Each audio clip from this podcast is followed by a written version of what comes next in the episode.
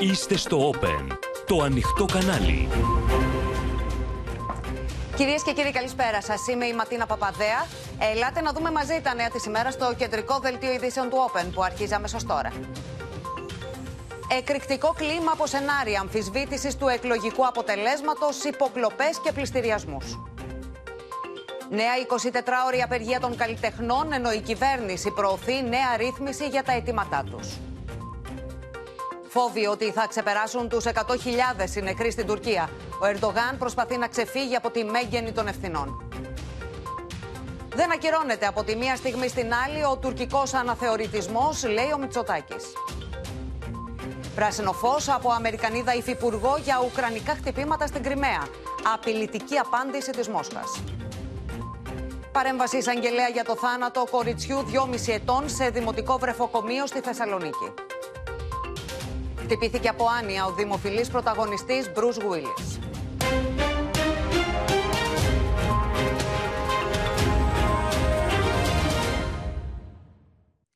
Φωτιά παίρνει κυρίες και κύριοι το πολιτικό σκηνικό. Ο χρόνος οδηγεί όλο και πιο κοντά στις κάλπες. Η αντιπαράθεση μεταξύ κυβέρνησης και αντιπολίτευσης, που είναι σφοδρή, πολλές φορές ξεπερνά την αντιπαράθεση επιχειρημάτων και εκτείνεται σε ζητήματα όπως το κράτος δικαίου ή και ακόμα εκτιμήσεις ότι μπορεί να τεθεί σε αμφισβήτηση το αδιάβλητο της εκλογικής διαδικασίας.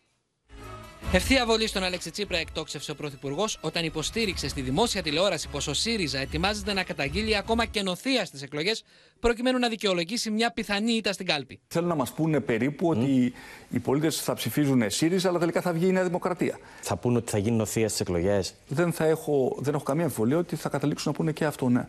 Και είναι αδιανόητο αυτό, διότι αν έχουμε ένα, ε, θα έλεγα, κεκτημένος στη χώρα μας, είναι το αδιάβλητο της εκλογικής διαδικασίας.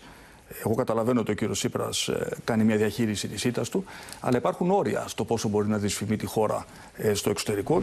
Τον διαβεβαιώνουμε ότι ο ΣΥΡΙΖΑ Προοδευτική Συμμαχία δεν πρόκειται να αμφισβητήσει την εκλογική διαδικασία. Όχι γιατί εμπιστεύεται τον ίδιο, αλλά τους θεσμούς της ελληνικής δημοκρατίας, που όσο και αν προσπαθήσει δεν θα καταφέρει σε τέτοιο βαθμό να διαβρώσει. Προφανώς και δεν βάλαμε κανένα θέμα νοθείας στην καταμέτρηση των ψήφων. Αλλά βάλαμε και βάζουμε θέμα, τώρα που βλέπουμε και τα λεπάλαια δημοσιεύματα περί παρουσίας όλων αυτών των σκοτεινών εταιριών οι οποίες χρησιμοποιούν τα δεδομένα για να επηρεάσουν το εκλογικό αποτέλεσμα. Δεν είναι ελληνικό φαινόμενο, είναι διεθνές φαινόμενο. Θέμα αδιαφάνειας ως προς ε, αυτή την ε, πτυχή.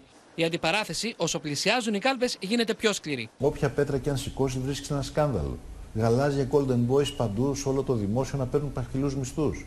Βουλευτές της Νέας Δημοκρατίας να λειτουργούν ως πρακτικέ εταιρείες κοράκια που λέει ο λαός μας. Θα έχουμε μια προεκλογική περίοδο που από τη μία πλευρά έχουμε πει εμείς ότι θέλουμε να μιλάμε προγραμματικά, θέλουμε να μιλάμε για το μέλλον. Μιλάμε για μια ε, προσπάθεια από την πλευρά του ΣΥΡΙΖΑ να δημιουργήσει ένα απόλυτα τοξικό περιβάλλον. Κυβέρνηση και αντιπολίτευση συγκρούονται σφοδράκια για τους πληστηριασμούς. Είναι τουλάχιστον υποκριτικό σήμερα να μας ασκούν κριτική αυτοί οι οποίοι νομοθέτησαν υπέρ των πληστηριασμών και οι οποίοι ουσιαστικά έδωσαν τη δυνατότητα στους servicers να μπορούν να κάνουν πληστηριασμού. ίδιο είναι το πλαίσιο. Άρα είναι, είναι σαφές ότι αυτό το οποίο παρουσιάζεται ότι βρισκόμαστε αντιμέτωποι με ένα κύμα πληστηριασμών προ τι κατοικίε πολύ απλά δεν συμβαίνει. Σε αυτή την προσπάθεια της αναδιανομής του πλούτου υπάρχει σχέδιο προστασίας. Και να γνωρίζετε πάρα πολύ καλά κι εσείς, αλλά και οι συντοπίτε σας εδώ, ότι δεν θα, θα σας αφήσει μια προοδευτική κυβέρνηση που έχει ανάγκη ο τόπος μόνος σας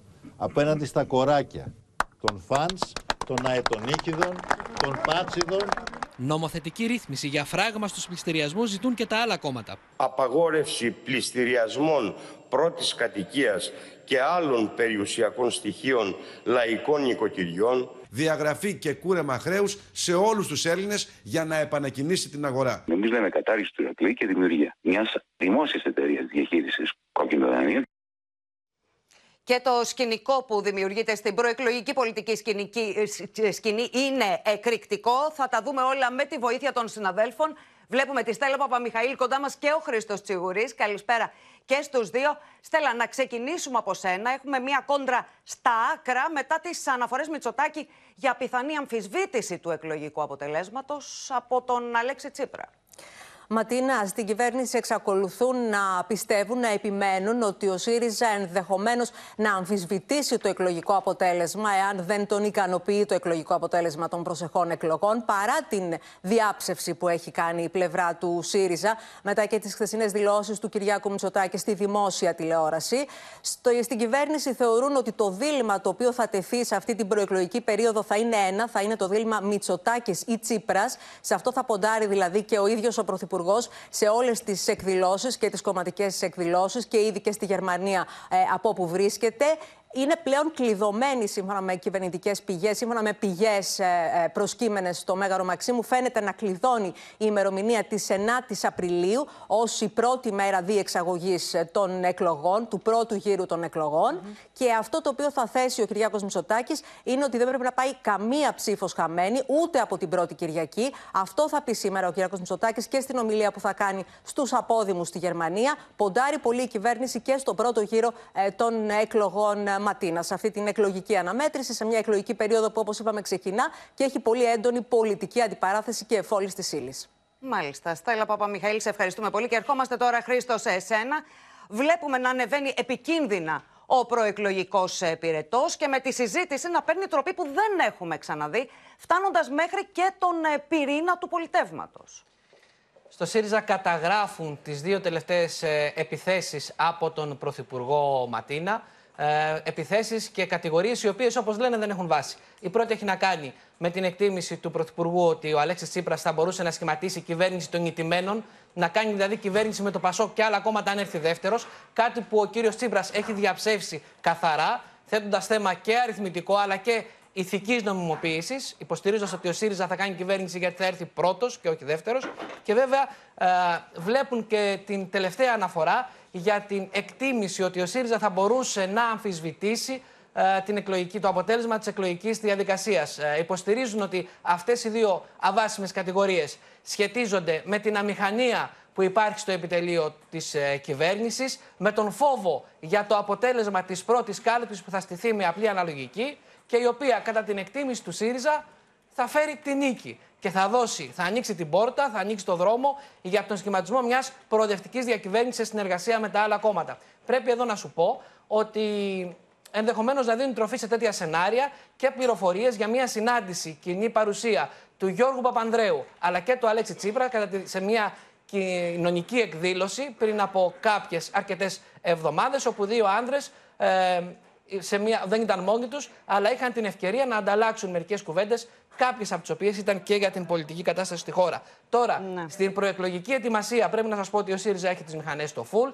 Αύριο θα δώσει στη δημοσιότητα το μεγαλύτερο μέρος των ψηφοδελτίων. Θα, θα σηματοδοτούν οι επιλογές αμφίπλευρη διεύνηση, 50-50 άνδρε-γυναίκε και νέους αλλά και πρόσωπα με κοινωνική αναφορά. Ε, μένει να δούμε πώς θα διαμορφωθεί η αντιπαράθεση το επόμενο διάστημα, καθώς όπως βλέπετε η ατζέντα της αντιπαράθεσης ανοίγει και επεκτείνεται σε όλα τα θέματα και με την επίσημη ανακήρυξη της ημερομηνίας των εκλογών να εκκρεμεί. Να σε ευχαριστήσουμε πολύ. Τώρα, πεδίο προεκλογικής κόντρας είναι και η ακρίβεια. Οι αυξήσεις των τιμών στα ε, τρόφιμα τρέχουν εδώ και σχεδόν δύο χρόνια, χωρίς να παρατηρείται καμία ένδειξη αποκλιμάκωσης παρά τη συγκράτηση των τιμών στην ενέργεια. Με τα γαλακτοκομικά να είναι πρωταθλητές στην ακρίβεια, οι κτηνοτρόφοι καταγγέλνουν μεγάλη διαφορά από την παραγωγή μέχρι τα σούπερ μάρκετ. Κάθε μέρα έχουμε και διαφορές στις τιμές. Στα φρούτα και στη μαναβική, στα πάντα, στα τυριά. Χωρίς τέλος δείχνει να είναι η ακρίβεια που αντιμετωπίζουν καθημερινά οι καταναλωτές, με το πορτοφόλι τους να αδειάζει συνεχώς, ενώ παρά την πτώση των τιμών στην ενέργεια δεν υπάρχουν ακόμη σημάδια αποκλιμάκωσης. Οι μισθοί έχουν καθυλωθεί, η ακρίβεια είναι μεγάλη και δεν μπορούμε να ανταπεξέλθουμε. Τα τελευταία στοιχεία της Ελστάτ δείχνουν ότι τα γαλακτοκομικά και τα αυγά ήταν τον Ιανουάριο του 2023 25% ακριβότερα σε σχέση με πέρυσι. Τα έλαια είναι ακριβότερα κατά 23,1%, τα κρέατα κατά 19,3%, ψωμί και δημητριακά κατά 18,6% και τα λαχανικά κατά 10,9%. Πας με 30 ευρώ και ο 70. Για τη δραματική αύξηση στα γαλακτοκομικά, οι κτηνοτρόφοι καταγγέλουν πολύ μεγάλες διαφορές από την παραγωγή στα ψυγεία. Εμείς θέλαμε να πληρωθούμε το γιαουρτάκι, το μικρό των 250 γραμμαρίων, 1 ευρώ. Η τιμή έφτανε στο 1,80 μαζί με το ΦΠΑ. Δηλαδή το κέρδος του σούπερ μάρκετ, αναλογικά με όλα αυτά που προστίθεται το, που έβαζε το σούπερ μάρκετ, ήταν 59,8 λεπτά. Το άλλο η πολιτεία πρέπει να, και έχει τους μελετικούς μηχανισμούς για να δει τα φαινόμενα αυτά που είπατε στο Κέρδια. Άρα πρέπει να τα πατάξει αυτά με ένα σκληρό τιμωρητικό πλαίσιο. Στήριξη της ελληνικής κτηνοτροφίας ζήτησε από τη Θεσσαλία ο Αλέξης Τσίπρας. Πρέπει να υπάρξουν άμεσα μέτρα ενίσχυσης του κτηνοτροφικού κόσμου. Η τιμή που παίρνει ο παραγωγός να είναι τέσσερις φορές μικρότερη από την τιμή που βρίσκει ο καταναλωτής στο ράφι, στην καλύτερη περίπτωση. Έχουν αυξηθεί οι ανισότητες, έχει αυξηθεί πάρα πολύ το κόστος ζωής και με την ενεργειακή κρίση τώρα. Οπότε έχουμε χρέος να στηρίξουμε και τους τριτέκνους αλλά και τις πολύτεκνες οικογένειες. Η πλατφόρμα για το Market Pass αναμένεται να ανοίξει την επόμενη εβδομάδα. Οι τιμές στην ίδια ώρα στο φυσικό αέριο και το πετρέλαιο πέφτουν και μάλιστα σημαντικά. Έχουμε κοντά μας τον ε, Γιάννη Φόσκολο. Ωστόσο, Γιάννη, αυτό αργεί να φτάσει μέχρι την αλυσίδα των τροφίμων. Έτσι είναι, να Ματίνα. φανεί εκεί. Έτσι, έτσι είναι, Ματίνα. Αργού, αργεί η πτώση ή η άνοδος στις τιμές της ενέργειας να φτάσει μέχρι το κόστος των τροφίμων, γιατί χρειάζεται μια ολόκληρη διαδικασία μέχρι να φτάσει εκεί. Ωστόσο, σήμερα είχαμε μια νέα σημαντική πτώση στο φυσικό αέριο. Και γιατί λέω σημαντική σήμερα πτώση στο φυσικό αέριο, γιατί πέσαμε κάτω από τα 50 ευρώ τη μεγαβατόρα. Δηλαδή, γυρίσαμε πίσω στις τιμές του Δεκεμβρίου του 2021. Εδώ στο γράφημα που έχουμε ετοιμάσει, βλέπεις ότι έκανε μια καμπύλη το φυσικό αέριο από το Δεκέμβριο του 2021. Έφτασε φυσικά στο peak τον περασμένο Αύγουστο και πλέον τώρα επιστρέφουμε πίσω σε αυτές τις τιμές. Θα μείνουμε εδώ, θα δούμε νέα άνοδο. Κανείς δεν μπορεί να το προδιαγράψει. Ε, Παράγοντες στις αγορές εκτιμούν ότι αν έχουμε νέες αυξήσεις θα είναι μόνο παροδικές και φαίνεται, προς το παρόν τουλάχιστον, ότι οδεύουμε προς μία αποκλιμάκωση. Αλλά αυτό μένει να το δούμε, Ματίνα, γιατί είναι πάρα πολύ σημαντικό. Οι τιμές του φυσικού αερίου επηρεάζουν το ΑΕΠ της χώρας, έχουν ευθεία επίδραση στο ΑΕΠ της χώρας, δημιουργούν δημοσιονομικό χώρο και φυσικά επηρεάζουν και τις τιμές του ηλεκτρικού ρεύματος, που ε, ταλαιπωρούν νοικοκυριά και επιχειρήσεις εδώ και πάρα πολλούς μήνες. Πέρα από το φυσικό αέριο, έχουμε και στο πετρέλαιο σήμερα σημαντική πτώση η οποία είναι 2,5% κοντά στα 83 δολάρια το βαρέλι. Γιατί πέφτει το πετρέλαιο, δύο είναι οι βασικοί λόγοι. Πρώτον, έχουμε πάρα πολύ ψηλά αποθέματα στις Ηνωμένες Πολιτείες Αμερικής. Και δεύτερον, οι αγορές φοβούνται τις νέες αυξήσεις επιτοκίων που έρχονται. Έχουν ήδη προδιαγραφεί και έτσι, παρόλο που άνοιξε η Κίνα Ματίνα, που είναι ο μεγαλύτερος αγοραστής πετρελαίου, δεν έχουμε αυξήσεις των τιμών. Μάλιστα. Γιάννη Φόσκολο, σε ευχαριστούμε πολύ. Αλλάζουμε θέμα, κυρίες και κύριοι. Σε Τουρκία και Συρία, τουλάχιστον 44.000 είναι πλέον οι νεκροί από τον φωνικό σεισμό, ενώ εφιαλτικές είναι οι εκτιμήσεις για 100.000 εγκλωβισμένους στα χαλάσματα. Χαραμάδα ελπίδας, η διάσωση 12χρονου αγοριού που έμεινε 260 ώρες σταμένος στα ερήπια. Σωστικά συνεργεία και θελοντέ δεν εγκαταλείπουν τις προσπάθειες στι σεισμόπληκτες περιοχές, όπου ο θρήνος δίνει τη θέση του στον φόβο για την επόμενη μέρα. Ο 12χρονο Οσμάν ανασύρεται ζωντανός από τα συντρίμια του σπιτιού του στο Χατάι μετά από 260 ώρες εγκλωβισμένος. Μεταφέρεται εσπευσμένα στο νοσοκομείο. Δύο ώρες νωρίτερα ανασύρθηκε ζωντανή και η 29χρονη Νεσλιχάν.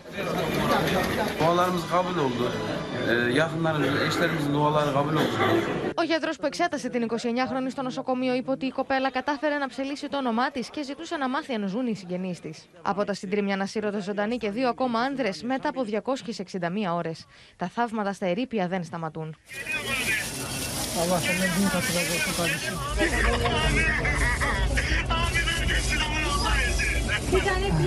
Anne, anne, annemler ne yapıyorlar annemler?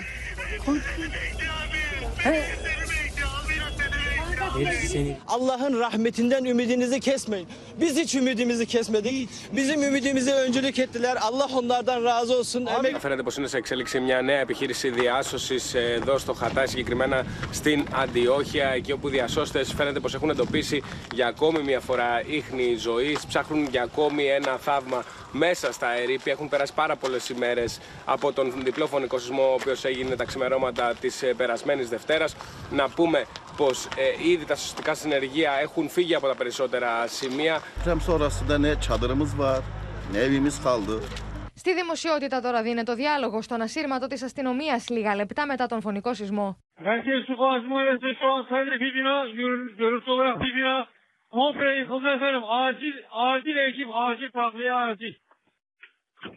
Tam ekibimiz yakın olan afat unsurlarını, itfaiye unsurlarını, 112 unsurlarını üyeli şekilde sevk ettim. Sessiz sisteminizle 112'ye haber verdik geliyor diyerek bilgi aktarın.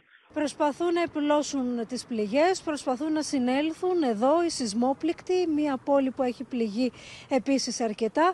Θα ήθελα να δείξω και ένα στιγμιότυπο για να δείξουμε ότι πέρα από τις ανθρώπινες απώλειες, πέρα από την καταστροφή των κτηρίων, των ε, οικειών κτλ. έχει υποστεί μεγάλο πλήγμα και ο πολιτισμός, τα, τα μνημεία αυτής της πόλης.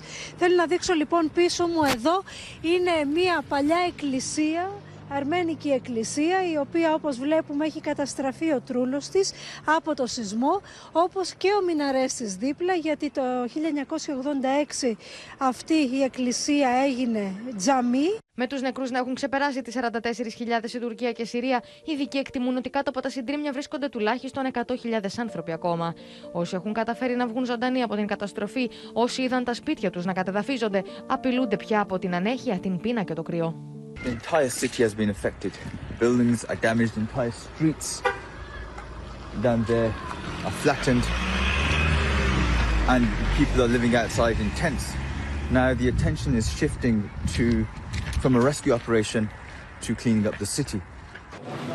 Only 25% of the city has water after pipes were heavily damaged.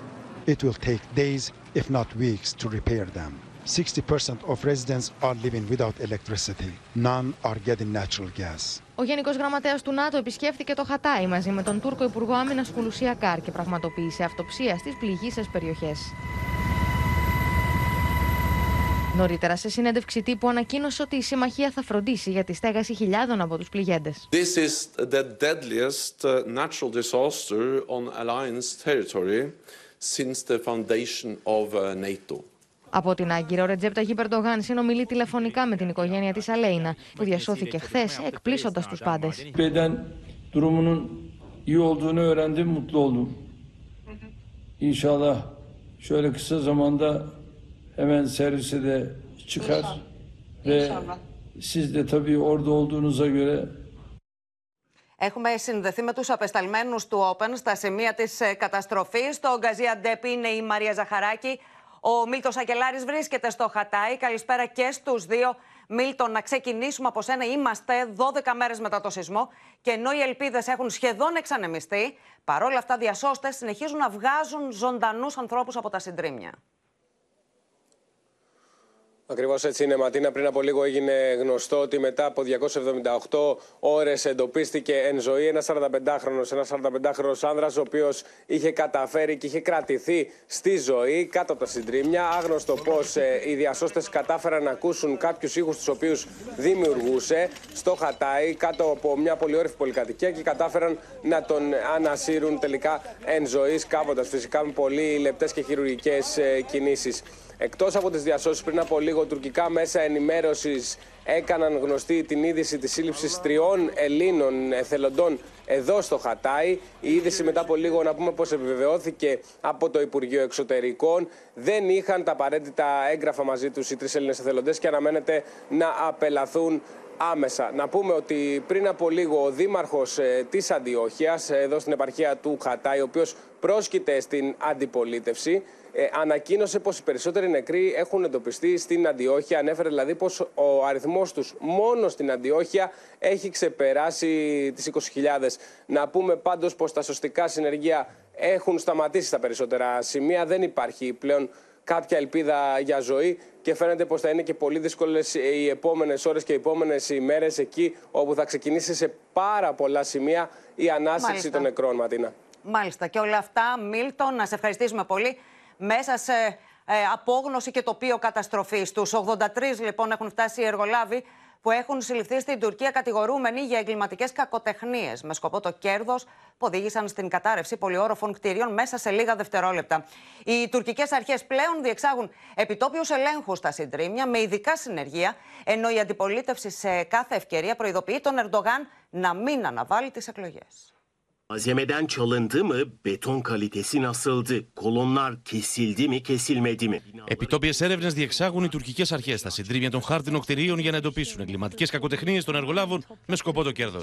Ήδη περισσότεροι από 83 είναι οι εργολάβοι που έχουν συλληφθεί. Çalışmaları geniş bir ekip yürütüyor. İlk olarak bilirkişi heyeti kuruldu. Bu heyetin içinde mimar, jeoloji ve inşaat mühendisi bulunuyor. Aynı zamanda heyetin yanında bir Cumhuriyet Başsavcısı, üç tane de polis var. Το κυνήγι των εργολάβων συνοδεύεται και από την έντονη παρουσία στρατιωτών με όπλα στα χέρια για να ενισχυθεί το αίσθημα ασφάλειας στους πληγέντες των φωνικών σεισμών. Τούρκοι δημοσιογράφοι πάντως παραπονιούνται ότι οι έλεγχοι στους οποίους υποβάλλονται οι ίδιοι είναι iδιαίτερα αυστηροί. Basın kartını soruyorlar. Olmayanlar hakkında işlem başlatılıyor. Şimdi başka bir basın mensubu ekibi arkadaşımızın valiliğe götürüldüğü bilgisini aldık az önce. Bu sebeple bu gerekçeyle. Οι συνεχείς συνδέσεις από τα συντρίμια φαίνεται ότι έχουν ενοχλήσει τα στελέχη του ΑΚΕΠΕ. Όπως φαίνεται από την άρνηση του δημάρχου του Καχραμάν Μαράς να απαντήσει σε δημοσιογράφο του Fox TV. Η αξιωματική αντιπολίτευση στην Τουρκία επιμένει να προειδοποιεί τον Ερντογάν να μην αναβάλει τις εκλογές.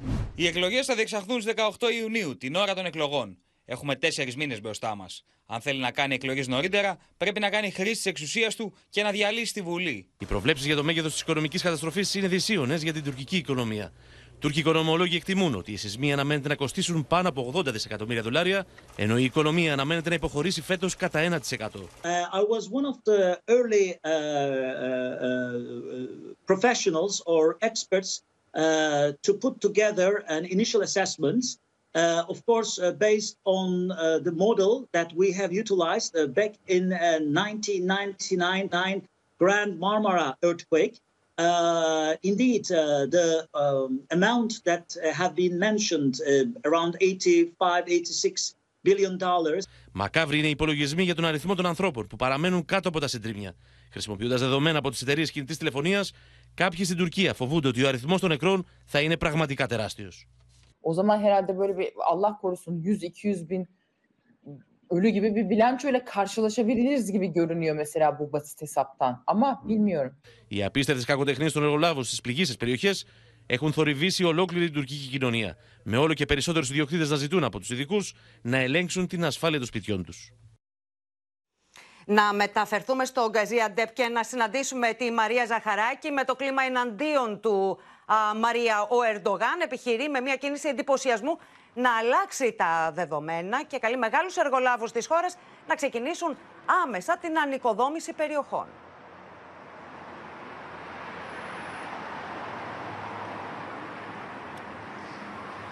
Ναι, ακριβώς Ματίνα, γιατί η αίσθηση και η εντύπωση που κυκλοφορεί εδώ είναι ότι δεν σκοτώνει ο σεισμός, αλλά τα κτίρια σκοτώνουν και γι' αυτό το λόγο λοιπόν ο Ρετζέπ Ταϊπ Ερντογάν συγκάλεσε εκτάκτο στην Κεντρική Επιτροπή του κόμματός του την περασμένη Τετάρτη και εκεί λοιπόν κάλεσε και έναν από τους πέντε μεγαλοεργολάβους της χώρας, αυτούς που λένε ότι είναι πολύ κοντά στο Προεδρικό, ότι έχουν χτίσει πάρα πολλά από τα δημόσια κτίρια, αλλά και οι θηγατρικές τους πάρα πολλά από, τα, από τις πολυκατοικίες που ενδεχομένως ε, είχαν, έπεσαν. Κάλεσε λοιπόν έναν από αυτούς και έδωσε εντολή να ξεκινήσει αμέσως την ανοικοδόμηση εδώ σε αυτές τις σεισμόπληκτες περιοχές, όπως επίσης και να στείλει ακόμη και τροχόσπιτα και προκατασκευασμένα σπίτια, γιατί είναι πάνω από ένα εκατομμύριο, όπως τουλάχιστον ανακοίνωσε ο αντιπρόεδρος της τουρκικής κυβέρνησης, πάνω από ένα εκατομμύριο οι άνθρωποι οι οποίοι μένουν σε προσωρινά καταλήμματα και σε αντίσκηνα. Μάλιστα ζητάει η τουρκική κυβέρνηση, έχει βγει στη γύρα όπως λέμε, προκειμένου να πάρει από χώρες όπως η Κίνα και η Ινδία αντίσκηνα, εκατομμύρια αντίσκηνα, γιατί υπάρχουν πολλοί άνθρωποι που φοβούνται να πάνε στα σπίτια τους και θέλουν να μείνουν ακόμη έξω, σε αυτά, έστω σε αυτά τα προσωρινά ε, καταλήμματα και τα αντίσκηνα. Τώρα, ο Ρετζέπτο Υπερντογάν όμως, στην ίδια συνεδρίαση, ε, οι, οι πληροφορίες του παρασκηνίου λένε ότι συζήτησε και το θέμα της αναβολής των εκλογών. Εκεί λοιπόν οι συνεργάτες του τους συνέστησαν ότι δεν είναι ώρα, δεν πρέπει να αναβάλει τις εκλογές καθόλου, παρόλο που η αντιπολίτευση έχει αρχίσει λίγο πολύ και το συζητάει και λέει μήπως να γίνουν στην ώρα τους. Ε, τους συνέστησαν λοιπόν να μην το κάνει αυτό γιατί διαφορετικά η η Λαϊκή Συμμαχία που αποτελείται από το ε, κυβερνών κόμμα αλλά και από το Εθνικιστικό κόμμα του Ντεβλέτ Μπαξελή ενδεχομένως θα χάσει αν πάει πιο πέρα τις εκλογές. Άρα βλέπουμε ότι η κυβέρνηση δεν θέλει αυτή τη στιγμή να αναβάλει με τίποτα τις εκλογές. Τη συμφέρει να γίνουν το συντομότερο δυνατό όσο ο Τούρκος Πρόεδρος παρέχει, όσο ο Τούρκος Πρόεδρος προσφέρει μέσα σε αυτή την κρίση σπίτια, ε, λεφτά, ό,τι μπορεί τέλος πάντων για να δείξει ότι είναι ο ηγέτης που μπορεί να αντιμετωπίσει την κρίση. Υπάρχουν όμως καταγγελίες Ματίνα, πάρα πολλές καταγγελίες που λένε ότι η κυβέρνηση και ο κρατικός μηχανισμός δεν επιτρέπει στην αντιπολίτευση εδώ στις σεισμόπληκτες περιοχές, δεν επιτρέπει τη βοήθεια. Έστειλαν τα κόμματα της αντιπολίτευσης όπως το φιλοκουρδικό ή το κόμμα του Νταβού Γλου, το κόμμα του μέλλοντος, έστειλαν λοιπόν εδώ φορτηγά με βοήθεια και ε, τα σφράγισαν, τα, τα έδιωξαν πίσω. Γιατί ναι. δεν θέλουν να φανεί ότι στέλνει και η αντιπολίτευση βοήθεια εδώ. Η Αξενέρ μάλιστα, η, η ηγέτης, η Μεράλα Αξενέρ, η ηγέτης του ακροδεξιού κόμματος, ε, του καλού κόμματος, σήμερα ζήτησε, ήρθε εδώ στις ημόπληκτες περιοχές και ζήτησε οι εργασίες διάσωσης να μην σταματήσουν γιατί όπως είπε χαρακτηριστικά υπάρχουν ζωντανοί άνθρωποι κάτω από τα συντρίμια και αυτοί οι ζωντανοί άνθρωποι δεν πρέπει να πεθάνουν, να σκοτωθούν από τα βαρέα οχήματα. Και καταλαβαίνουμε, Μαρία, ε, ότι είναι σε εξέλιξη λοιπόν όλη αυτή και προεκλογική αντιπαράθεση. ναι. κτίρια. Και προεκλογική λοιπόν αντιπαράθεση με τον Ερντογάν να επιχειρεί αντιστροφή του κλίματος αλλά και να βγει από το κάδρο των ευθυνών όπου τον τοποθετούν οι ίδιοι Τούρκοι πολίτες. Να σε ευχαριστήσουμε πολύ. Υπερήφανο εξ ονόματος ολόκληρου του ελληνικού λαού δήλωσε ο Πρωθυπουργός για τις ηρωικές προσπάθειες των μελών της ΕΜΑΚ που επιχείρησαν στη σεισμόπληκτη Τουρκία. Οι Έλληνες διασώστες γίνονται θέμα στα μεγάλα διεθνή τηλεοπτικά δίκτυα, ενώ η χώρα μας συνεχίζει την αποστολή ανθρωπιστικής βοήθειας. Ευχαριστώ πάρα πολύ. Το ευχαριστώ των Ελλήνων στα μέλη της ομάδας διάσωσης της ΕΜΑΚ που επέστρεψαν από τις σεισμόπληκτες περιοχές της Τουρκίας, εξέφρασε ο Πρωθυπουργός που παρακολούθησε τις συγκλονιστικές εμπειρίες που έζησαν. Σε αυτή τη συγκυρία δεν είχε μόνο ε, αξία ε, ανθρώπινη, αλλά ήταν και μια πολύ ουσιαστική προβολή της αλληλεγγύης μεταξύ των ε, δύο λαών μας σε συνθήκες γεωπολιτικά δύσκολες. Να σας πω από καρδιά σε ένα πολύ μεγάλο ε, ευχαριστώ.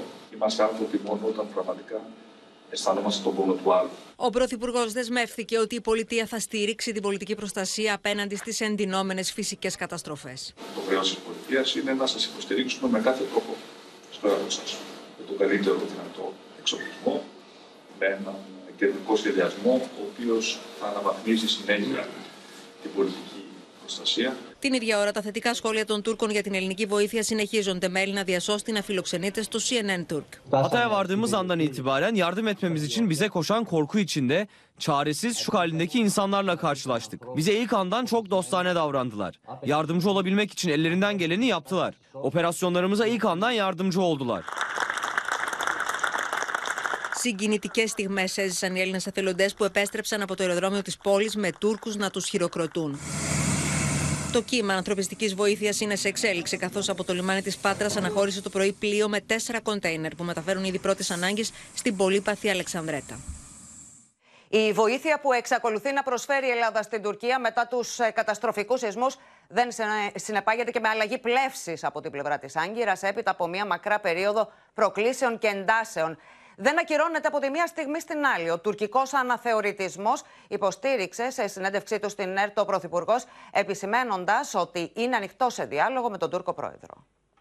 Μικρό καλάθι συνεχίζει να κρατάει η κυβέρνηση αναφορικά με το αν η πολύπλευρη βοήθεια, την οποία συνεχίζει να προσφέρει η Ελλάδα στην Τουρκία μετά τον καταστροφικό σεισμό, μπορεί να επιφέρει ουσιαστική αλλαγή και στις ελληνοτουρκικές σχέσεις έπειτα από μία μακρά περίοδο έντασης. Δεν πιστεύω ότι οι χώρες αλλάζουν πολιτική έτσι από τη μια στιγμή στην, ε, στην άλλη, ούτε ότι θα ακυρωθεί από τη μια στιγμή στην άλλη ο τουρκικός αναθεωρητισμός.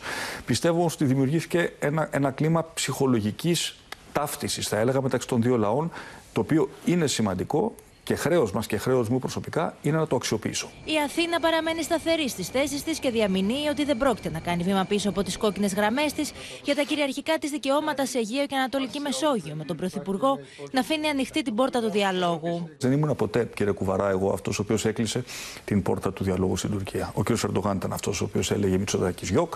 Εγώ πάντα θεωρούσα απαραίτητη την ε, δυνατότητά μας να συνομιλούμε απευθείας ως ως γείτονες, στο πνεύμα της καλής γειτονίας. Την ίδια ώρα σε εξέλιξη βρίσκεται η διάσκεψη ασφαλείας του Μονάχου, στο περιθώριο της οποίας ο Κυριάκος Μητσοτάκης θα έχει επαφές με Αμερικανούς παράγοντες, όπως οι γερουσιαστές Ρόμπερ Μενέντες και Βαν Χόλεν. Λίγα 24 ώρα πριν την επίσκεψη του Άντωνι Μπλίνγκε στην Ελλάδα, ο Κυριάκος Μητσοτάκης αναμένεται να συναντηθεί με 17 γερουσιαστές από το Κογκρέσο, γεγονός που, όπως σημειώνουν κυβερνητικές πηγές, επιβεβαιώνουν το άριστο επίπεδο των σχέσεων μεταξύ Ελλάδας και Ηνωμένων Πολιτειών. Ο επικεφαλής της Αμερικανικής διπλωματίας προηγουμένως θα έχει επισκεφθεί την Άγκυρα με την Αμερικανίδα Υφυπουργό Εξωτερικών Κάθριν Ντόνφριτ να αφήνει ανοιχτό το ενδεχόμενο μεσολάβησης για επανέναρξη διαλόγου μεταξύ Ελλάδας και Τουρκίας. Από την Τουρκία για το επόμενο εξάμεινο, ίσως και για ένα μεγαλύτερο διάστημα, ε, θα πρέπει να περιμένουμε μια πιο ήρεμη ε, θα το πω έτσι, μια πιο ήρεμη επιθετικότητα. Δεν πρόκειται να αλλάξουν οι θέσεις της Τουρκίας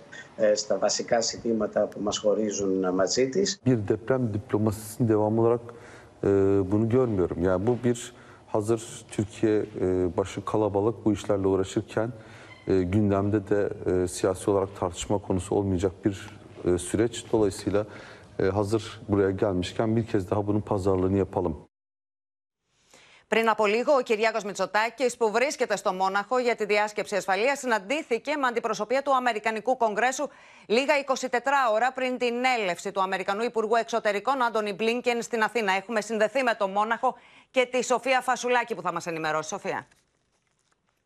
Ναι, Ματίνα, καλησπέρα από το Μόναχο. Η συνάντηση του Κυριάκου Μητσοτάκη με τους Αμερικανούς γερουσιαστές, 17 μέλη, όπως ακούσαμε και, το, από, και στο βίντεο του Αμερικανικού α, Κογκρέσου, συναντήθηκαν, διήρκησε για 40 ολόκληρα α, λεπτά. Στο τραπέζι μπήκαν διμερεί και περιφερειακά α, ζητήματα και βέβαια, όπως το παραμένει αυτό, έχει την α, σημασία του εν ώψη και του τέταρτου γύρου του στρατηγικού α, διαλόγου μεταξύ Ελλάδας και Ηνωμένων Πολιτειών και βέβαια λίγα 24 ώρα πριν έρθει στην α, χώρα μας ο επικεφαλής της Αμερικανικής διπλωματίας, ο κύριος Άντωνι Πλίγκεν, ο οποίος, όπως ακούσαμε, θα έρθει από την Τουρκία και μένει να δούμε τι νεότερα θα κομίζει από την γειτονική χώρα. Πάντως, οι δύο πλευρές στη συνάντηση επιβεβαίωσαν το άριστο επίπεδο των σχέσεων των δύο κρατών, ενώ θα πρέπει να σου πω ότι η συνάντηση πήγε και στην Τουρκία, μεταφέρθηκε και στην Τουρκία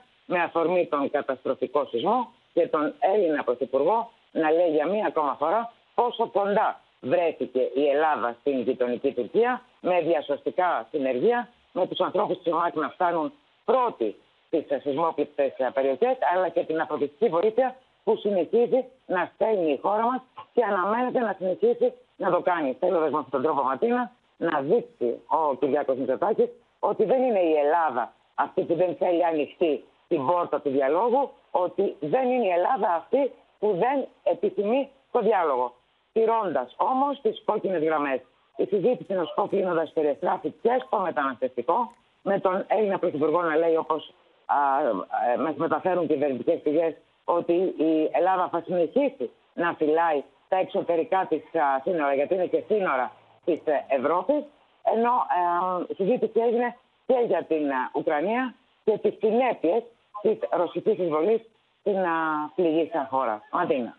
Μάλιστα. Ε, Σοφία Φασολάκη, να σε, ευχαριστούμε, να σε ευχαριστήσουμε πολύ στην ατζέντα λοιπόν και το θέμα της Ουκρανίας. Στο μέτωπο λοιπόν του πολέμου, νέο γύρο κλιμάκωσης μεταξύ Ουάσιγκτον και Μόσχας, άνοιξαν οι δηλώσεις της Αμερικανίδας Υφυπουργού Εξωτερικών περί στήριξη των Ουκρανικών επιθέσεων στην Κρυμαία. Απόδειξη ότι εμπλέκεστε στον πόλεμο, απάντησαν οι Ρώσοι την ώρα που ο Ζελένσκι διαμηνύει στον Πούτιν πως δεν πρόκειται να κάνει εδαφικές παραχωρήσεις. There are um, mass military installations in, on Crimea. Those are legitimate targets. Ukraine is hitting them. And we are supporting that. Αυτή η δήλωση στήριξης στο Κίεβο από την Υφυπουργό Εξωτερικών των Ηνωμένων Πολιτειών Βικτόρια Νούλαντ έχει προκαλέσει οργή στη Μόσχα. Η εκπρόσωπο του Ρωσικού Υπουργείου Εξωτερικών, Μαρία Ζαχάροβα, διαμήνυσε στην Ουάσιγκτον ότι η προσαρτημένη Κρυμαία αποτελεί κόκκινη γραμμή για τη Ρωσία. В очередной раз приходится констатировать вовлеченность США в конфликт на Украине. Они поставляют оружие в огромных количествах, предоставляют разведданные, просто участвуют впрямую в планировании боевых операций. Я думаю, что нет смысла напоминать, что Крым надежно защищен. Я... Στο πεδίο των μαχών, οι ρωσικέ δυνάμει σφυροκοπούν τον Ουκρανικό στρατό στα περίχωρα του Μπαχμούτ στην Ανατολική Ουκρανία. Ο Βολοντίμι Ζελένσκι όμω διαμηνύει στο Βλαντίμιρ Πούτιν πω δεν πρόκειται να παραχωρήσει ούτε σπιθαμή Ουκρανικού εδάφου. Будь-які компроміси е, територіальні вони будуть тільки послаблювати нашу державу. Компроміс з Путіним ні. Чому? Бо немає віри. Μπροστά στο ενδεχόμενο μια νέα ρωσική εισβολή από τα εδάφη τη Λευκορωσία, ο Ζελένσκι προειδοποίησε το Λευκορώσο πρόεδρο να μην εμπλέξει τη χώρα του στον πόλεμο. Ο Αλεξάνδρ Λουκασέγκο πραγματοποιεί σήμερα επίσκεψη στη Μόσχα για διαβουλεύσει με τον Βλαντίμιρ Πούτιν. And it will be a big mistake for him and for Belarus. It will be historical mistake. Если оттуда хоть один солдат с ружьем придут на нашу территорию убивать моих людей.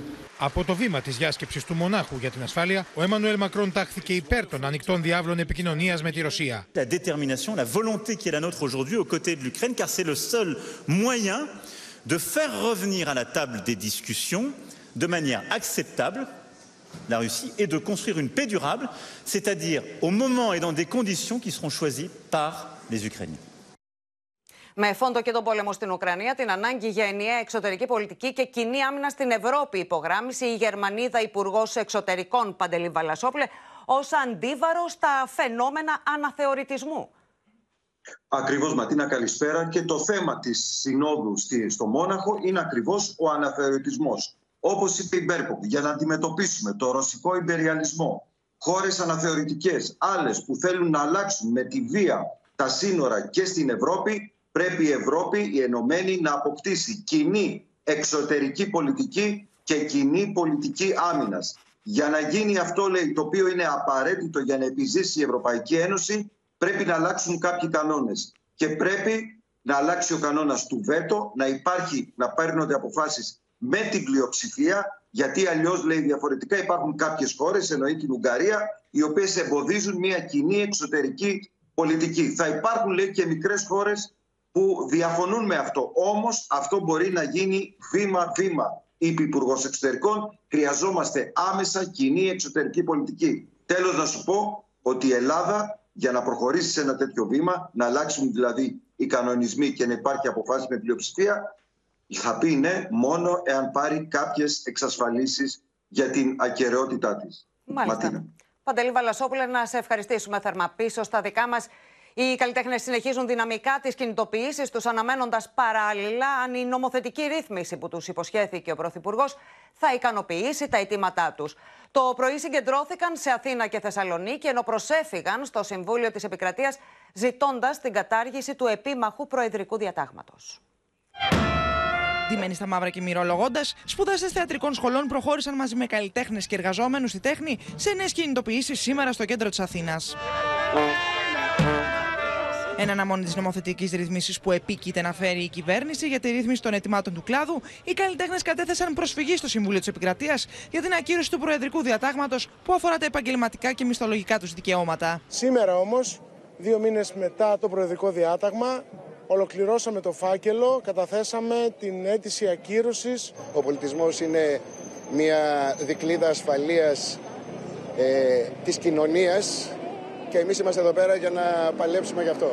Όσον αφορά τις εξαγγελίες του Πρωθυπουργού, περιμένουμε να δούμε τι ακριβώς θα εισηγηθεί. Μετά την κατάθεση της προσφυγής στο Συμβούλιο της Επικρατείας για ακύρωση του επίμαχου Προεδρικού Διατάγματος, οι καλλιτέχνες, σπουδαστές αλλά και εργαζόμενοι στην τέχνη πραγματοποίησαν πορεία με προορισμό τη Βουλή. Αντίστοιχες κινητοποιήσεις και στη Θεσσαλονίκη. Δεν θα σταματήσουν τον αγώνα τους μέχρι να δικαιωθούν. Αυτό είναι το μήνυμα που διατρανώνουν οι σπουδαστές των δραματικών σχολών, που για ακόμη μια φορά φωνάζουν στα συνθήματα βγήκαν στους δρόμους για να διαμαρτυρηθούν.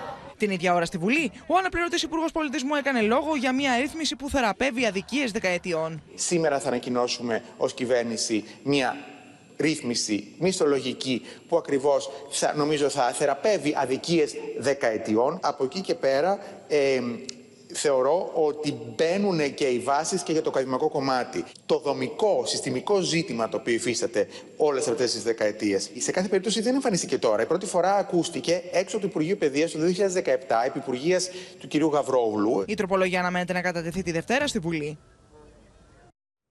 Εκτός από την κόντρα για τους καλλιτέχνες, τα χαρακόμματα είναι Νέα Δημοκρατία και ΣΥΡΙΖΑ με αφορμή τη δηλώση του Ευρωβουλευτή Κώστα Αρβανίτη. Η Πυραιός ζητάει την απομάκρυνσή του, με τον ίδιο να δηλώνει ότι έκανε πολιτικό σχόλιο. Την ίδια ώρα η ένταση κορυφώνεται με τον ΣΥΡΙΖΑ να ρίχνει τα βέλη του για τα οικονομικά του περικλήμαντα. Ο γαλάζιος βουλευτής απαντά με προσφυγή στη δικαιοσύνη. Κρύβεται πολύ φασισμό κάτω από την πολιτική αντίληψη των Αρίστων. Μα είναι ένα ναζιστικό κομμάτι που κρύβεται πίσω από την ιστορία των Αρίστων. Της Άρια Φυλής. Αυτός είναι ο Μητσοτάκης και η παρέα του. Αυτές οι δηλώσεις σε κομματική εκδήλωση του Ευρωβουλευτή του ΣΥΡΙΖΑ συνιστούν επιτομή του μίσους και της ακρότητας, σύμφωνα με την κυβέρνηση που ζητά την καρατόμηση του Κώστα Αρβανίτη. Θα έπρεπε να ζητηθεί παρέτηση. Είναι απαράδεκτα πράγματα. Σηκώνοντας το γάντι, ο Ευρωβουλευτής και δημοσιογράφος κάνει λόγο για πολιτική εκτίμηση. Όταν ο ίδιος ο Πρωθυπουργός αλλάζει τον νόμο και παίρνει στα χέρια την ΑΕΠ και παρακολουθεί το σύνολο του πολιτικού κόσμου ή των ενόπλων δυνάμεων, δεν είναι πολιτική alt-right, Ορμπάν. Μα φυσικά η πολιτική της ε, Νέας Δημοκρατίας είναι μια πολιτική ακραίας δεξιάς. Από τις πρώτες μέρες της διακυβέρνησής της. Θα ακούνε τον ε, κύριο Τσίπρα και το ΣΥΡΙΖΑ να προφασίζονται διάφορα πράγματα τα οποία είναι τέλος εκτός οποιασδήποτε. Λέτε ότι κάνουν διαχείριση ήττα, που λέει ο κύριος Μητσοτάκης. Νομίζω ότι προλαμβάνουν την ήττα τους, ε, δημιουργώντας ένα απόλυτα ε, τοξικό ε, κλίμα στην πολιτική αντιπαράθεση. Με τους προεκλογικούς τόνους να χτυπούν κόκκινο, ο ΣΥΡΙΖΑ ασκεί δρυμία κριτική στη Νέα Δημοκρατία για τα οικονομικά του γαλάζιου βουλευτή Περικλή Μαντά και την καλή να τον αποπέμψει, με τον ίδιο να προαναγγέλει ότι θα στραφεί στη δικαιοσύνη. Έχει λήξει πρόθεσμος ο φιλέσμο στο δημόσιο άνω των 600.000 ευρώ. Αλλά δεν τον ενοχλεί κανείς. Για το βουλευτή του κ. Μητσοτάκη Περικλή Μαντά, φέσια στην υγεία των κοροϊδών. Για τους πολίτες, πληστηριασμοί και κατασχέσεις. Το συνολικό ποσό των οφειλών βρίσκεται σε διαδικασία ρύθμισης σύμφωνα με τον εξοδικαστικό νόμο και τηρούνται όλες οι διαδικασίες. Τα στοιχεία που τεκμηριώνουν τους ισχυρισμούς μου θα υποβληθούν στα θεσμικά όργανα της δικαιοσύνης. Την ίδια ώρα, ανεξάρτητη για δεύτερη φορά, γίνεται η Αγγελική Αδαμοπούλου που είχε προσχωρήσει στον ΣΥΡΙΖΑ τον περασμένο Δεκέμβριο, υποστηρίζοντας ότι δεν θα είναι υποψήφια με κανένα κόμμα και πως δεν θα παραδώσει την έδρα της. Η κυρία Αδαμοπούλου εξελέγει βουλευτής με το ΜΕΡΑ25, από το οποίο αποχώρησε πέρσι το Μάρτιο, καταγγέλλοντας αντιδημοκρατικές πρακτικές. Σε μια δυσάρεστη είδηση τώρα έφυγε από τη ζωή ο Δήμαρχος Ιωαννίνων Μωυσής Ελισάφ. Πάμε στη Μέρη Γίγου που θα μας πει περισσότερα. Μέρη. Ματίνα, μετά από μάχη που έδινε με τον καρκίνο, έφυγε σε ηλικία 69 ετών ο Δήμαρχος Ιωαννίνων, Μωησή Ελισάφ. Μάλιστα, το τελευταίο διάστημα βρισκόταν και στην Αθήνα για να κάνει τις θεραπείες του. Ωστόσο, πέθανε στο σπίτι του στα Γιάννενα. Ήταν ο πρώτος Δήμαρχος Εβραϊκής ε, Καταγωγής που εκλέχθηκε στην Ελλάδα το 2019. Ωστόσο, δεν πρόλαβε να ολοκληρώσει την θητεία του. Ο θάνατό του αποτελεί μια τεράστια απώλεια για την πόλη, την οποία υπηρέτησε και ως γιατρός και ως πανεπιστημιακός ε, δάσκαλος. Είχε σπουδάσει ε, γιατρός στο Πανεπιστήμιο της Αθήνας ε, με εξειδίκευση στην παθολογία και ήταν καθηγητής στο, καθηγητής παθολογίας στο Πανεπιστημιακό Νοσοκομείο των Ιωαννίνων. Μάλιστα, Μέρη, να σε ευχαριστήσουμε πολύ. Στην υπόθεση του Καταργέιτ στη φυλακή για δύο ακόμη μήνες θα παραμείνει η Εύα Καηλή μετά την τρίτη απόρριψη του αιτήματός της για αποφυλάκηση, ενώ πριν από λίγο κατέθεσε έφεση κατά της απόφασης. Το κατηγορητήριο για την Ελληνίδα Ευρωβουλευτή έχει αναβαθμιστεί μετά τις καταθέσεις του Παντζέρη και πλέον φαίνεται να κατηγορείται και για συμμετοχή σε εγκληματική οργάνωση. Την απογοήτευσή τη εκφράζει μέσα από τι γυναικείε φυλακέ του Χάρενη Εύα Καηλή, μετά την απόφαση να απορριφθεί το τρίτο διαδοχικό αίτημα αποφυλάξη που υπέβαλε, και ενώ έχει ήδη συμπληρώσει 10 εβδομάδε κρατούμενη. quelqu'un parce qu'elle est connue, parce qu'elle est vice-présidente euh, du, du, du, du, du Parlement européen, je ne pense que ça n'a aucun sens. Il faut que les conditions de détention soient remplies. Aujourd'hui, il n'y a ni risque de soustraction, il n'y a ni risque de collusion.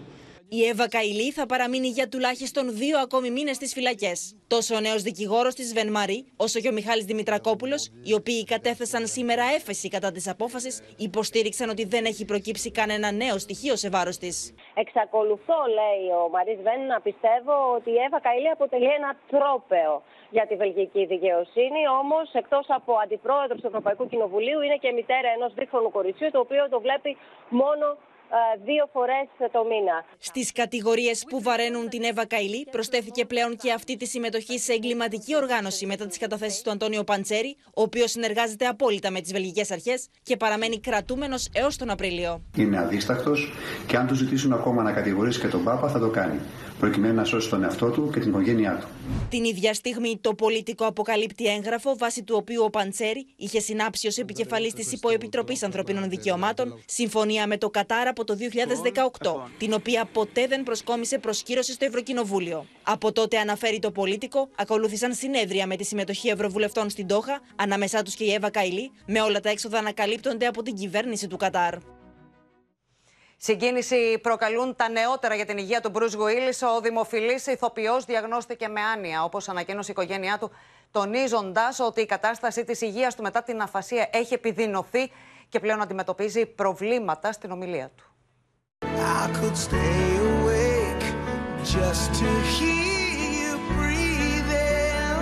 Πριν από ένα χρόνο, η οικογένεια του Μπρουζ Γουίλης αποκάλυψε για πρώτη φορά ότι ο γνωστός ηθοποιός διαγνώστηκε με αφασία. Πλέον η κατάστασή του έχει επιδεινωθεί και έχει εξελιχθεί σε μετοποκραταφική άνοια. Today, Bruce's blended family, who refer to themselves as the Ladies of Willis Moore, revealed his brain disease has progressed to frontotemporal dementia. Ιδιαίτερο ενδιαφέρον έχουν οι αποκαλύψεις για το τι προηγήθηκε τρία χρόνια πριν αποσυρθεί από την υποκριτική.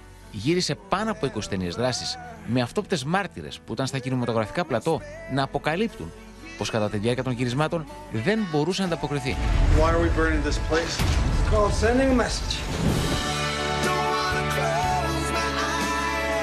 Ο ηθοποιός φέρεται να πυροβόλησε κατά λάθος τη διάρκεια των γυρισμάτων, ενώ χρειαζόταν κάποιες φορές κάποιον να του διαβάζει τις ατάκες μέσω ακουστικού, καθώς τα συμπτώματά του διαρκώς επιδεινώνονταν. Ο Μπρου Willis απέκτησε τον πρώτο πρωταγωνιστικό του ρόλο στην ταινία μεγάλου μήκους ραντεβού στα τυφλά του Blake Edwards το 1987.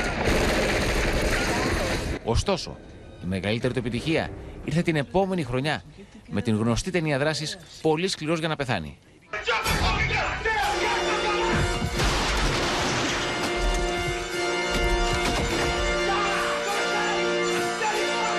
Ο γνωστός ηθοποιός πρωταγωνίστησε επίσης στην ταινία Το Τσακάλι, ενώ η μεγάλη του επιτυχία ήρθε με την ταινία Αρμαγεδόν το 1999. Ο Μπρουζ Willis παντρεύτηκε την ηθοποιό Ντέμι Μουρ το 1987 και έχουν αποκτήσει μαζί τρεις χώρες προτού πάρουν διαζύγιο. Εντός συνόρων και πάλι στις αίρε, μία 9χρονη μαθήτρια τραυματίστηκε στο κεφάλι μετά από πτώση στο σχολείο της και νοσηλεύεται στη ΜΕΘ Πέδων, στο Ιπποκράτιο Θεσσαλονίκης. Σύνδεση με τον Άρη Κουτσιούκη που θα μας πει περισσότερα. Άρη. Η μαθήτρια κάτω από αδιευκρίνηστε συνθήκες Ματίνα φαίνεται πως ε, ένιωσε αδιαθεσία, έπεσε κατά τη διάρκεια διαλύματος ε, στο σχολείο της, με αποτέλεσμα να τραυματιστεί στο κεφάλι. Διακομίστηκε άμεσα με ασθενοφόρο του ΕΚΑΒ αρχικά στο νοσοκομείο των Σερών, όπου υποβλήθηκε σε εξετάσεις. Σύμφωνα με πληροφορίες, ε, παρουσίασε απώλεια συνείδησης. Έτσι, οι γιατροί έκριναν ότι είναι απαραίτητο με βάση το πρωτόκολλο να διασωληνωθεί και στη συνέχεια να διακομιστεί στο νοσοκομείο Υποκράτιο της Θεσσαλονίκης, όπου υπάρχει μονάδα εντατικής θεραπείας θεραπείας παιδών. Από χθες λοιπόν νοσηλεύεται διασωληνωμένη στη μονάδα εντατική θεραπείας παιδών εδώ στο Ιπποκράτιο. Σύμφωνα με πληροφορίες είναι σε σταθερή κατάσταση, ενώ και οι εξετάσεις στις οποίες υποβλήθηκε είναι καλές. Ενώ να σας πω κλείνοντας ότι οι συνθήκες κάτω από τις οποίες έγινε η πτώση είναι υπό διερεύνηση από το αστυνομικό του Μασερών. Μάλιστα, Άρη, σε ευχαριστούμε πολύ. Μένουμε στη Θεσσαλονίκη. Η εισαγγελική παρέμβαση και δεν διατάχθηκε για τον θάνατο κοριτσιού 2,5 ετών στο Δημοτικό Βρεφοκομείο Άγιος Τηλιανός. Το παιδί λίγες ώρες νωρίτερα είχε διακομιστεί με λίμωξη του αναπνευστικού στο Ιπποκράτιο νοσοκομείο, όπου του χορηγήθηκε φαρμακευτική αγωγή. The judge said tomorrow I should come and take my baby, but today they are coming to say my baby is dead. Η μητέρα του 2,5 ετών κοριτσιού που έσβησε ξαφνικά στο Δημοτικό Βρεφοκομείο Άγιο Τηλιανό στη Θεσσαλονίκη ξεσπά. Άμα άσπρο το περάσε το γιατρό κατεμέρα το πίνε φάρμακα. Μαύρο δεν νοιάζει το μαύρο ζωή. Το κοριτσάκι που ζούσε στο Ευρεφοκομείο με εισαγγελική εντολή λόγω των οικονομικών προβλημάτων που αντιμετώπιζε η οικογένεια εξετάστηκε την Πέμπτη από γιατρό στο Ιπποκράτιο. Διαπιστώθηκε ότι πάσχει από υπερτροφή αμυγδαλών και του χορηγήθηκε φαρμακευτική αγωγή. Επέστρεψε στη δομή, αλλά λίγες ώρες αργότερα εντοπίστηκε από βρεφονιπιοκόμο χωρίς να μπορεί να αναπνεύσει. Το τραγικό είναι ότι η απόφαση αυτή βγήκε και θα ερχόταν σήμερα στα χέρια μας 2 η ώρα το μεσημέρι για να μπορέσει από αύριο μόντια να έχει το παιδί της. Πρόκειται πραγματικά για μια ιστορία η οποία είναι συγκλονιστική. Άμεσα διατάχθηκε έρευνα από την εισαγγελέα ποινικής δίωξης για να διαπιστωθεί εάν στοιχειοθετούνται τα δικήματα της έκθεσης με αποτέλεσμα το θάνατο της ανθρωποκτονίας με ενδεχόμενο δόλο ή εξαμελίας, ενώ εντολή διερεύνησης έδωσαν τόσο ο Υπουργός Υγείας Θάνος Πλεύρης όσο και ο Δήμος Θεσσαλονίκης. Η ΕΔΕ έχει να κάνει πάντοτε ότι όταν υπάρχει ένα τραγικό γεγονός, ακόμη και όταν όλα φαίνονται ότι έγιναν όπως πρέπει, αυτό πρέπει να αποδεικνύεται. Φως στα ακριβή αίτια του θανάτου του κοριτσιού αναμένεται να ρίξει νεκροψία νεκροτομή. Σε άλλο κλίμα, εκτός από σπουδαίος άλτης, ο χρυσός Ολυμπιονίκης Μίλτος Τεντόγλου επιβεβαίωσε ότι έχει και χρυσή καρδιά. Μαζί με τον προπονητή του Γιώργο Πομάσκι δήλωσαν την πρόθεσή τους να βγουν σε δημοπρασία τα επίμαχα παπούτσια που ευθύνονται για το ακυρωθέν άλμα ώστε να βοηθηθούν τα σεισμόπληκτα παιδιά της Τουρκίας. Σπουδαία κίνηση από τον Μίλτο Τεντόγλου και τον προπονητή του Γιώργο Πομάσκι. Το δίδυμο των επιτυχιών έκανε γνωστό ότι θα δώσει για δημοπρασία τα παπούτσια του ακυρωθέντος άλματος 840 του Τωρούν και του σεισμόπληκτου της Τουρκίας. Να το δώσουμε για πληστηριασμό, να πάρουν τα λεφτά να δώσουμε στα παιδιά της Τουρκίας. Η είδηση αυτή έκανε το γύρο του κόσμου και έγινε θέμα στα μέσα της γειτονικής χώρας. Ο Χρυσό Ολυμπιονίκης, κατά την επιστροφή του στο Ελευθέριο Βενιζέλος, εμφανίστηκε ορεξάτο, σχολίασε την απόφαση της Παγκόσμιας Ομοσπονδίας Στίβου και ευχαρίστησε ξανά τους Έλληνες για τη στήριξή τους. Ήταν απαράδεκτο αυτό που έγινε, ήταν ε, προσβολή για μένα και για όλου του αθλητές. Πολλοί ξένοι αθλητές με υποστήριξαν αμέσως, πολύ γνωστοί αθλητές και καλά οι Έλληνες εννοείται εντάξει. Και OK, okay, γέλασα πολύ. Εντάξει, στο τέλος της ημέρας ε, ήταν πολύ αστείο όλο αυτό που γράφανε και όλου του χαμού που έγινε. Δεν το περίμενα και τους ευχαριστώ όλους. Είναι ένα ιδιαίτερο παιδί και βλέπετε με τη σιωπή του πολλές φορές λέει πολλά. Ο Τεντόγλου που κατέρριψε τρεις φορές την καλύτερη επίδοση κόσμου στο Λιεβέν με καλύτερο άλμα στα 8 και 41 δήλωσε απόλυτα ικανοποιημένος για την άμεση απάντηση που έδωσε. Και παραπάνω μπορούσα. Ε, απλά σταμάτησα τον αγώνα μου στο 41, ήταν οκ, ήταν ό,τι καλύτερο, ήταν ό,τι πρέπει ένα εκατοστό πάνω. Εγώ τώρα είμαι σε μια φάση που πλέον τα πάντα μπορώ να περιμένω από τον Μίλτο, του έχω εμπιστοσύνη. Πλέον η προσοχή του Τεντόγλου στρέφεται στο Πανελλήνιο κλειστού στίβου που θα διεξαχθεί το Σαββατοκύριακο στο ΣΕΦ. Και στο σημείο αυτό ολοκληρώθηκε το κεντρικό δελτίο ειδήσεων. Μείνετε μαζί μας. Αμέσως μετά η σειρά του Open, η δική μας οικογένεια και στις 9 μην χάσετε την ξένη ταινία «Εραστή σε τιμή ευκαιρίας» με την Τζένιφερ Άνιστον. Στις 11 ακολουθεί το ένα τραγούδι ακόμα με τον Γιώργο Θεοφάνους. Κυρίες και κύριοι, από όλους εμάς, καλό βράδυ.